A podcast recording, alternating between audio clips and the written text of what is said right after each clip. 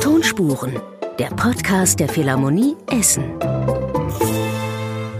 Herzlich willkommen zu einer neuen Folge unseres Podcasts. Mein Name ist Thilo Braun und ich moderiere Ihnen heute diesen Podcast mit meiner Kollegin Marie König. Und es geht heute um den neuen Artist in Residence der Spielzeit 2023-24. Das ist Sir Antonio Papano, Dirigent und Pianist. Er ist Musikdirektor am Royal Opera House in London und Chef des Orchesters mit dem wahrscheinlich längsten, aber vielleicht auch schönsten Namen, nämlich mhm. dem Orchestra dell'Accademia Nazionale di Santa Cecilia in Rom.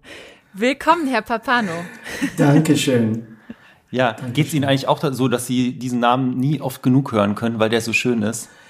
Er ist ein bisschen lang für die Schallplattenetikette. Ja, ja.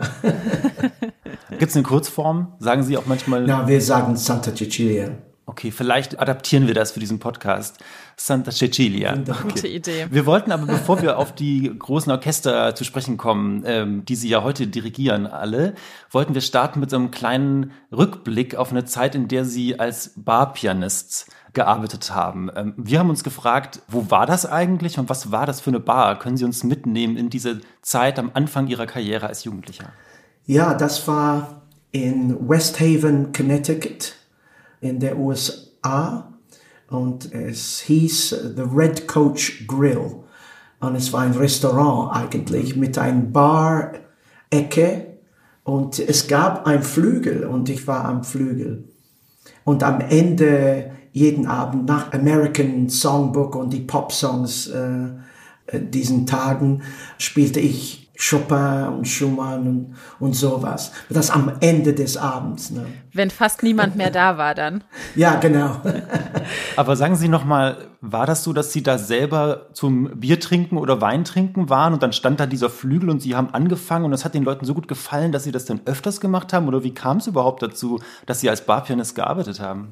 Hören Sie, ich bin Sohn Immigranten und äh, Arbeit, Arbeit, Arbeit ist, äh, war der große Thema. Mhm.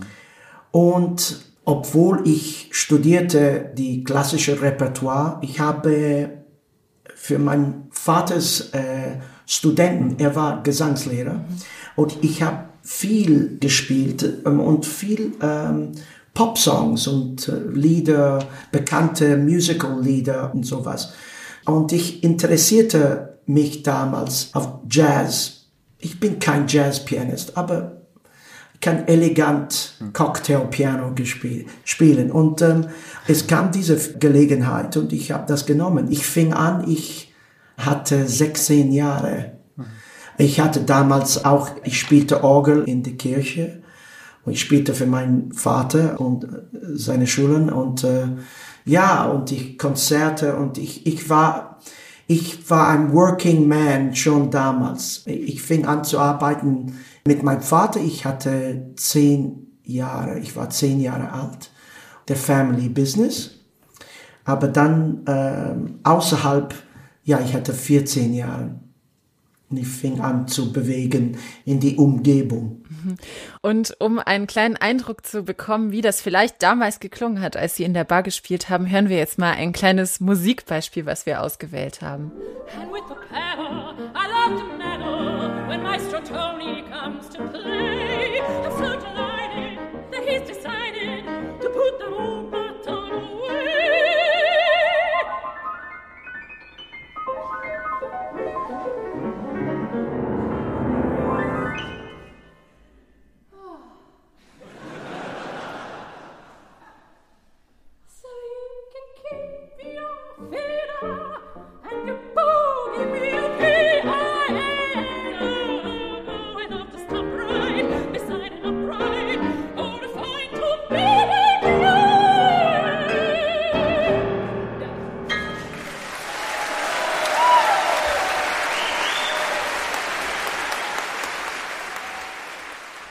I Love a Piano war das, gesungen von Joyce Di Donato und gespielt von Sir Antonio Papano am Klavier. Hatten Sie damals in der Bar auch manchmal eine Sängerin dabei oder war das dann nur in den Stunden mit Ihrem Vater, mit dessen Studentinnen und Studenten? Im Restaurant war ich ganz allein und ich habe nie so laut gespielt.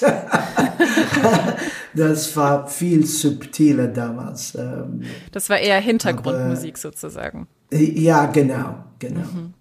Hat Sie das trotzdem beides geprägt? Also sowohl dieses Spielen in der Bar, wo Sie ja eher so eine Emotionsmaschine für die Atmosphäre sozusagen waren am Klavier und aber auch das Begleiten von Sängerinnen und Sängern für Ihren Vater. Also was konnten Sie sozusagen da schon mitnehmen, was Sie vielleicht heute immer noch brauchen bei Ihrer Arbeit? Ja, ähm, ich habe keine Furcht von das Wort Entertainment weil was wir machen irgendwie ist Entertainment. Ob, ob das I Love a Piano oder Parsifal ist, es ist Entertainment. Hm.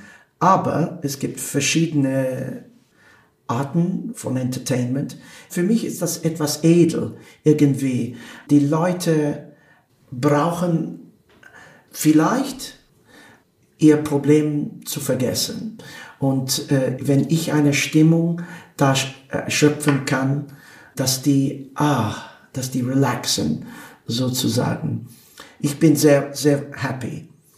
Natürlich mit Theater, äh, und das ist etwas anders, weil, weil Theater ist viel blutiger, sagen wir so, ist viel äh, dramatischer, ne? das ist, was es ist. So, was ich noch heutzutage brauche, ist dieser Kontakt mit dem Publikum, das, das Wissen, dass jemand hört zu und jemand hat eine Sehnsucht nach Begeisterung, sagen wir so, hm. irgendwie. Und ich bin da für das. Und das ist ja aber, wenn Sie als Dirigent vor einem Orchester stehen, viel weniger da, der Kontakt mit dem Publikum, als wenn Sie zum Beispiel Klavier spielen und in ganz direkte Interaktion auch mit dem Publikum und mit der Sängerin oder dem Sänger gehen, oder?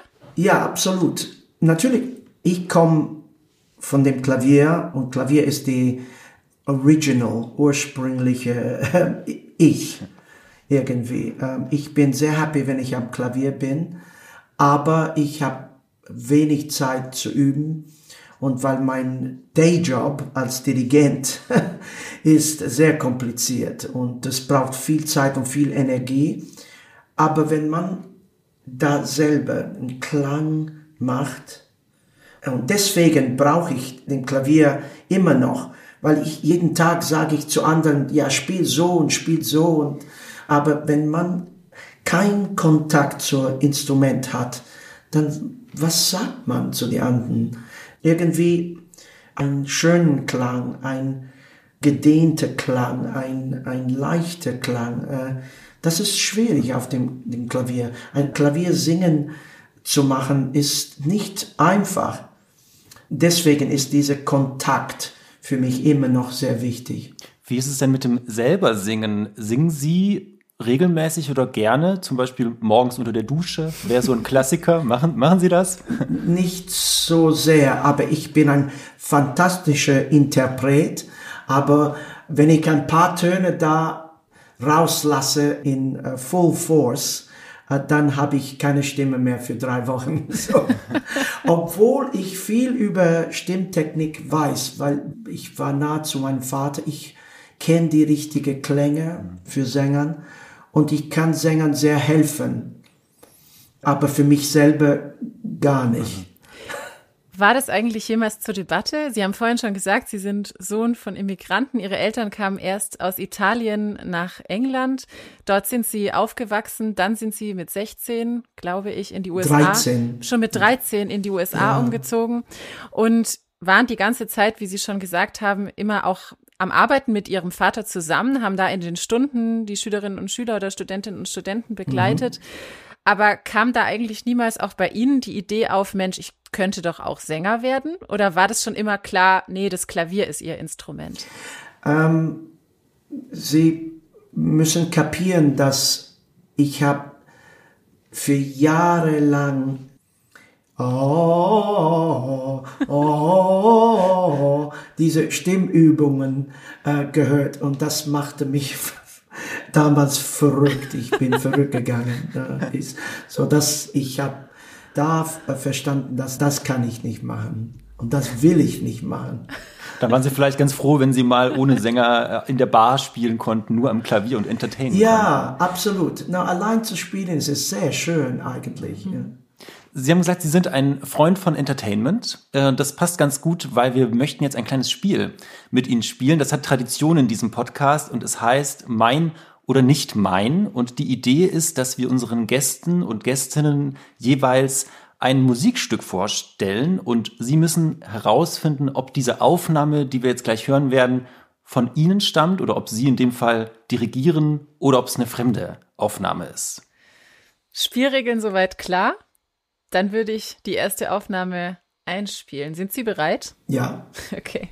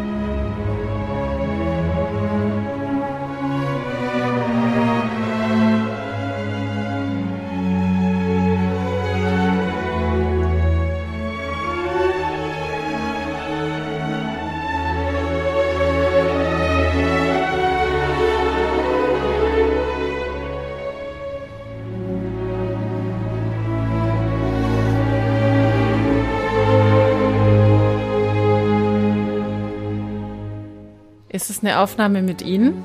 Ja. Hm. London Symphony. Warum sagen Sie ja? Aber ich bin, der Klang, der Klang ist mir fremd, ein bisschen von der Aufnahme, aber der Rubato stimmt. Der Hin und Her der Musik stimmt. So, deswegen habe ich gesagt, aber das ist vielleicht sehr eitel zu sagen. Ich fand es aber sehr schön, Ihnen gerade zuzuschauen, wie Sie gehört haben. Man konnte das Rubato sozusagen an Ihren Stirnfalten sehen. Da sind Sie so richtig mitgegangen mit den Phrasen. Marie, magst du auflösen? Ja, es ist richtig. Es ist das London Symphony mit äh, Crisantemi von Giuseppe Verdi. Nein, Eine von Aufnahme Giacomo von, Puccini. Oh, Giacomo Puccini. Wie konnte ich denn das verwechseln? ähm, ein wunderschönes Stück Musik. Das haben Sie 2001 aufgenommen. Ja. Yeah. Schon mal ein Punkt für Sie. Dann würde ich sagen, wir gehen gleich weiter zum nächsten. In Ordnung? Ja.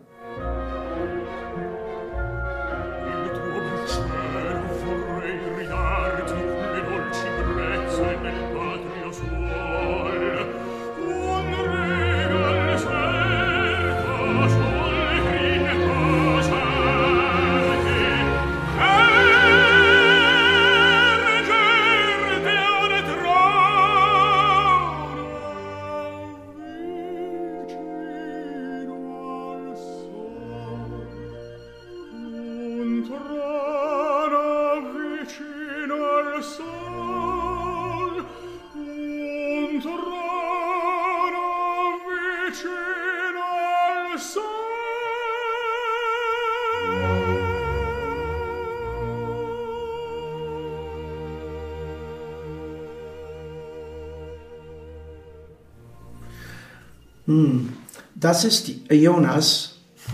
Und ich habe das mit Jonas aufgenommen, aber das ist nicht mein. Also Jonas Kaufmann, ne, Solist, das ist auf jeden Fall schon mal richtig. Ja. Ähm, wie kommen Sie drauf, dass es vielleicht nicht Ihre Aufnahme ist?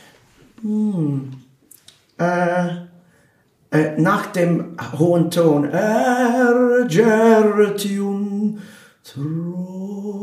Ich dachte, dass auf unsere Aufnahme hat er das anders gemacht und Süße, aber vielleicht bin ich falsch. Tatsächlich ist es ihre Aufnahme. Ui. Aida, ich sag's äh, für die, die die Stelle vielleicht nicht kennen, das jetzt tatsächlich von Verdi. ähm, eine Aufnahme von 2015, die sie gemeinsam gemacht haben mit äh, Santa Cecilia. Ja. Und das war Jonas Kaufmann, genau. Ja, es kann natürlich immer sein, dass es sich auch über die Kopfhörer und über das Programm ein bisschen anders überträgt, aber interessant. Na, und Sie haben es ja auch live öfters gemacht. Das Ja. heißt, also die Klänge, die Sie im Kopf haben, sind ja vielleicht dann auch welche aus einer Live-Situation gewesen, die ein bisschen anders waren. Aber Jonas Kaufmann auf jeden Fall ein Sänger, mit dem Sie schon ganz, ganz viel zusammengearbeitet haben, immer wieder gern zusammenarbeiten. Können Sie uns verraten, was ein guter Sänger, eine gute Sängerin für Sie mitbringen muss, auch persönlich, dass Sie gerne viel mit denen zusammenarbeiten? Was liegt Ihnen da am Herzen? Ja, ich habe vorher gesagt, dass ich kenne die richtige Klänge. Und ein Sänger muss irgendwie eine klassische Technik haben. Sonst bin ich unbequem irgendwie. Es, diese, diese, es ist wie Wissenschaft irgendwie. Es ist eine Science, äh, sagt man auf Englisch. Wie die Stimme, den Hals funktioniert. Und besonders in italienisches Repertoire. Es gibt Regeln und ähm, ein Sänger muss diese Welt kennen. Aber für mich das ganz wichtig ist, äh, was der Sänger irgendwie in die Augen hat, wenn die singen, was die darstellerisch und äh, ausdrucksmäßig, was die bringen zu Tisch. Weil ich kenne manche Sänger, die singen perfekt, aber we say in English they could be reading the telephone book. You know, but it is, es gibt keine Telephone book mehr, aber, aber, aber äh, es ist anonym irgendwie. Und die Wörter in die Libretti, okay, die sind nicht alle Shakespeare oder Schiller äh, äh, oder Goethe, aber die sind wichtig, die Wörter sind sehr wichtig und diese kommunizieren und diese irgendwie eine Meinung. Der Sänger muss eine Meinung haben. Und das kommt rüber. Und es ist sehr interessant äh, beim Aufnehmen, dass der Mikrofon nimmt zuerst der, äh, wie sagt man auf Englisch, Indifference. Wenn man nicht Fisch äh, und nicht Fleisch isst, wenn man, es ist nicht kalt, nicht heiß, das alles inzwischen fad irgendwie. Nein, man muss eine Verführer sein mit dem Mikro. Und das ist sehr wichtig. Ähm, Und diese Überzeugung, das, das interessiert mich so wahnsinnig äh, viel. Also die müssen sozusagen an das glauben, was sie machen. Ne? Die, die Sängerinnen und Sänger müssen das mitspüren in dem Moment. Absolut. Ich würde aber gerne auch nochmal auf die andere Seite äh, schauen, nämlich auf ihren Job. Wir haben vorhin schon über das Begleiten von Sängerinnen und Sängern gesprochen. Ähm, wie ist das, wenn Sie dirigieren? Würden Sie sagen, dass es sich eigentlich ähnlich anfühlt, eine Sängerin oder einen Sänger am Klavier zu begleiten und zu steuern vielleicht auch, äh, wie wenn Sie als Dirigent vorne stehen und sozusagen das Orchester spielen, auch wenn Sie das natürlich nicht äh, so ganz genau auf den Tasten ähm, drücken können wie am Klavier, sondern mit anderen Mitteln machen. Aber ist das für Sie eine ähnliche Arbeit wie das am Klavier begleiten oder ist das eine völlig andere Aufgabe? Das ist eine schwere Frage. Ähm, als Dirigent, besonders wenn man Erfahrung hat, dann man lernt irgendwie die Klänge besser und besser in den Ohren reinzumischen. Auf dem Klavier, es gibt der Pedal und man kann viele Töne da zusammen in einem sehr schönen Hall kriegen. Mit dem Orchester, das ist viel schwerer zu, zu kriegen. Und so, wenn man dirigiert, obwohl man sieht äh, die Armen in Bewegung, es ist eigentlich, sind die Ohren, die machen ein Dirigent. Und er steuert auch von was er hört. Jeder Musiker muss eine bestimmte Freiheit fühlen, nicht Anarchie, aber eine Freiheit, so dass in der Dirigent folgen ist eigentlich ein Weg, die finden, nicht nur zu folgen, aber Musik zu machen beim Folgen. Entschuldigung, wenn ich nicht so deutlich bin, aber man kann nicht Musik machen so äh, eng und verklemmt. You know, man muss irgendwie immer in Bewegung sein. Und ich kann mir vorstellen, dass es auch ganz viel mit sich gegenseitig vertrauen und sich sehr gut kennen zu tun hat. Und für die, die sie noch nicht so gut kennen, muss man vielleicht sagen, dass sie sehr kontinuierlich gerne mit Orchestern zusammenarbeiten. Sie sind seit 2002 in London gewesen, Covent Garden, und äh, waren da als Musikdirektor oder sind da immer noch. Und dann sind sie auch noch zum Orchester in Rom, äh, Santa Cecilia gekommen, waren da viele, viele Jahre lang. Ähm, und haben eine sehr langfristige Zusammenarbeit mit einzelnen Klangkörpern neben ihren Gastauftritten international. Ist das auch deshalb, weil Sie die Orchester so gut kennenlernen wollen, dass manche Sachen einfach selbstverständlich sind und man sich nicht mehr erklären muss und dieses Mitschwimmen ganz natürlich wird? Ja, der Mitschwimmen, es ist nur ein Teil davon, weil mit jedem neuen Stück oder Wiederholung bekannter Stücken ist es etwas neu zu sagen. Wenn man zufrieden ist, dann ist Ende. Äh, man muss immer suchen. Dirigent kann immer neue Farbe, kann immer die Übergänge können überzeugender sein und das kann das nicht allein machen, muss mit dem Orchester. So diese natürlich mit einer langfristigen Beziehung kann ich zur Sache sofort gehen. Wenn man gastiert, in ein paar Tagen sind die Proben fertig und dann kommt der Konzert. Man muss ein bisschen mehr zurückhaltend sein. Mhm.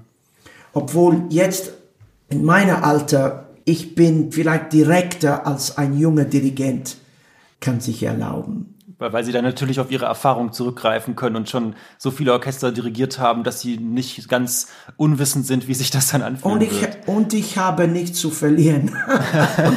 das schafft Freiheit. Äh, ich yeah. habe mir gerade überlegt, wenn, also ein neues Orchester sozusagen, das kennen Sie auch schon, aber eine neue Chefdirigentenstelle kommt da jetzt dazu. Äh, beim London Symphony Orchestra sind Sie ganz frisch Chefdirigent geworden. Und wenn wir uns jetzt diese drei Orchester mal anschauen und uns überlegen, das sind eigentlich auch Instrumente und uns vorstellen, dass wir sie wie drei verschiedene Klaviere beschreiben müssten, die sozusagen von ihnen gespielt werden. Wie würden Sie versuchen, den Charakter dieser Instrumente zu beschreiben? Was können die besonders gut? Wie klingen die?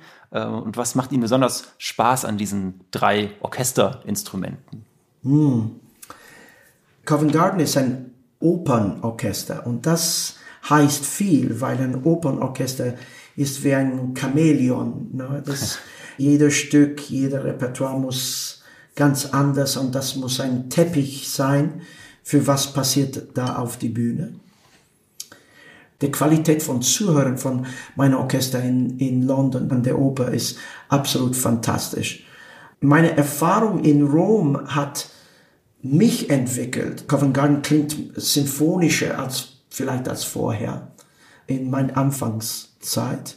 Also unter den Orchestern gibt es sozusagen Wechselwirkungen, würden Sie auch sagen, wie Sie die beeinflusst haben oder wie Sie die geformt haben. Ja, absolut. Natürlich, meine Erfahrung in London hat, natürlich muss äh, äh ich arbeite ziemlich schnell in London und ich wollte, dass mein Orchester in Rom so schnell arbeitet und so flexibel ist und hört so gut zu Natürlich, äh, Santa Cecilia ist wie äh, der Klang wie Sophia Loren. Das, das ist, es ist sehr sexy, es ist mediterranisch. Die Italiener singen, das ist, was die machen am besten. Ne? Was mir öfters aufgefallen ist bei ihren Aufnahmen, gerade ähm, mit Santa Cecilia, dass es zwar schwärmt und singt, wie Sie gesagt haben, aber dass es einen nicht erschlägt vor lauter Klang, sondern es bleibt immer transparent, es bleibt auf eine gewisse Weise kristallin, könnte man schon fast sagen. Und ich habe den Eindruck, dass ihm das als Dirigent auch wichtig ist, oder? Dass man nicht ertrinkt im romantischen Schwulst, könnte man sagen, sondern dass man immer ja die Melodie auch wirklich heraushören kann als etwas Eigenständiges und die vielen Ebenen differenzieren kann. Ja, ich bin sehr stark und streng mit mir selber über die Dosierungen von ja, Schwärmen und ja, man muss aufpassen, man will nicht kalt sein natürlich und nicht intellektuell, wo das bringt nicht. Beim Singen, bei Melodie muss eine, schon eine Natürlichkeit rüberkommen. Und diese Natürlichkeit muss ganz direkt zum Herzen. Wir haben jetzt von Ihnen die Beschreibung gehört vom Opernorchester, das fantastisch zuhören kann und vielleicht ein bisschen symphonischer geworden ist mit der Zeit, vom italienischen Orchester, das stark singt. Wie ist es denn mit dem London Symphony Orchestra, mit dem Sie ja auch in Essen auftreten? Wie würden Sie den Klang charakterisieren und worauf freuen ja. Sie sich? Ich habe der London Symphony erst kennengelernt in 96 äh, in Abbey Road Studios London. Mhm. Und äh, das war Aufnahme La Rondine, Studioaufnahme, Puccinis La Rondine. Ein Stück, das nicht so oft gespielt ist. Und an dem Tag haben wir von Anfang angefangen. Und das ist selten so in Studioaufnahmen. Man fängt von Ende an, geht bis zu die zweite Szene, vierte Szene, es ist alles auseinander. Aber hier, und der Anfang La Rondine ist ziemlich explosiv. Und ich machte so, und das Orchester ging, ging, ging. Es, ist, es, es war wie ein Lamborghini irgendwie. Es war unglaublich. Die Energie und der, wir haben dieses wunderbare Wort auf Englisch, Flair, diese Panache, äh, diese Personalität in dem Klang, in der Energie. Natürlich, es gibt ein sehr hohes technisches Niveau, aber was die können, ist, die können alles riskieren äh, irgendwie. Die gehen wirklich bis zum Ende und das ist fantastisch. Und ähm, ja, ich habe so viele Repertoire mit diesem Orchester gemacht und äh, äh, Opernaufnahmen. Und das war für denen absolut fantastisch, weil die diese Musik spielen die nicht so oft. Und das ist meine Musik natürlich. Sie machen uns richtig Lust auf die Konzerte mit dem London Symphony Orchestra. Eins von drei, die anderen beiden sind mit dem Orchestra dell'Accademia Nazionale di Santa Cecilia Roma. Ich freue mich gerade, dass ich diesen Namen nochmal sagen darf. Und mit dem Chamber Orchestra of Europe. Das ist das dritte Konzert. Solisten dabei sind übrigens Igor Levitt, Patricia Kopaczynskaja und Beatrice Rana. Und wenn ihr genau wissen wollt, was gespielt wird und wann die Konzerte stattfinden, schaut mal auf die Website der Philharmonie Essen. Genau. Und damit sagen wir Vielen, vielen Dank für das Gespräch, äh, Sir Antonio Papano. Wir freuen uns schon sehr auf Sie als Residenzkünstler in dieser Saison und auf die Konzerte, die Sie in Essen gestalten werden. Danke für das Gespräch. No, danke für diese Gelegenheit. Danke. Tonspuren, der Podcast der Philharmonie Essen.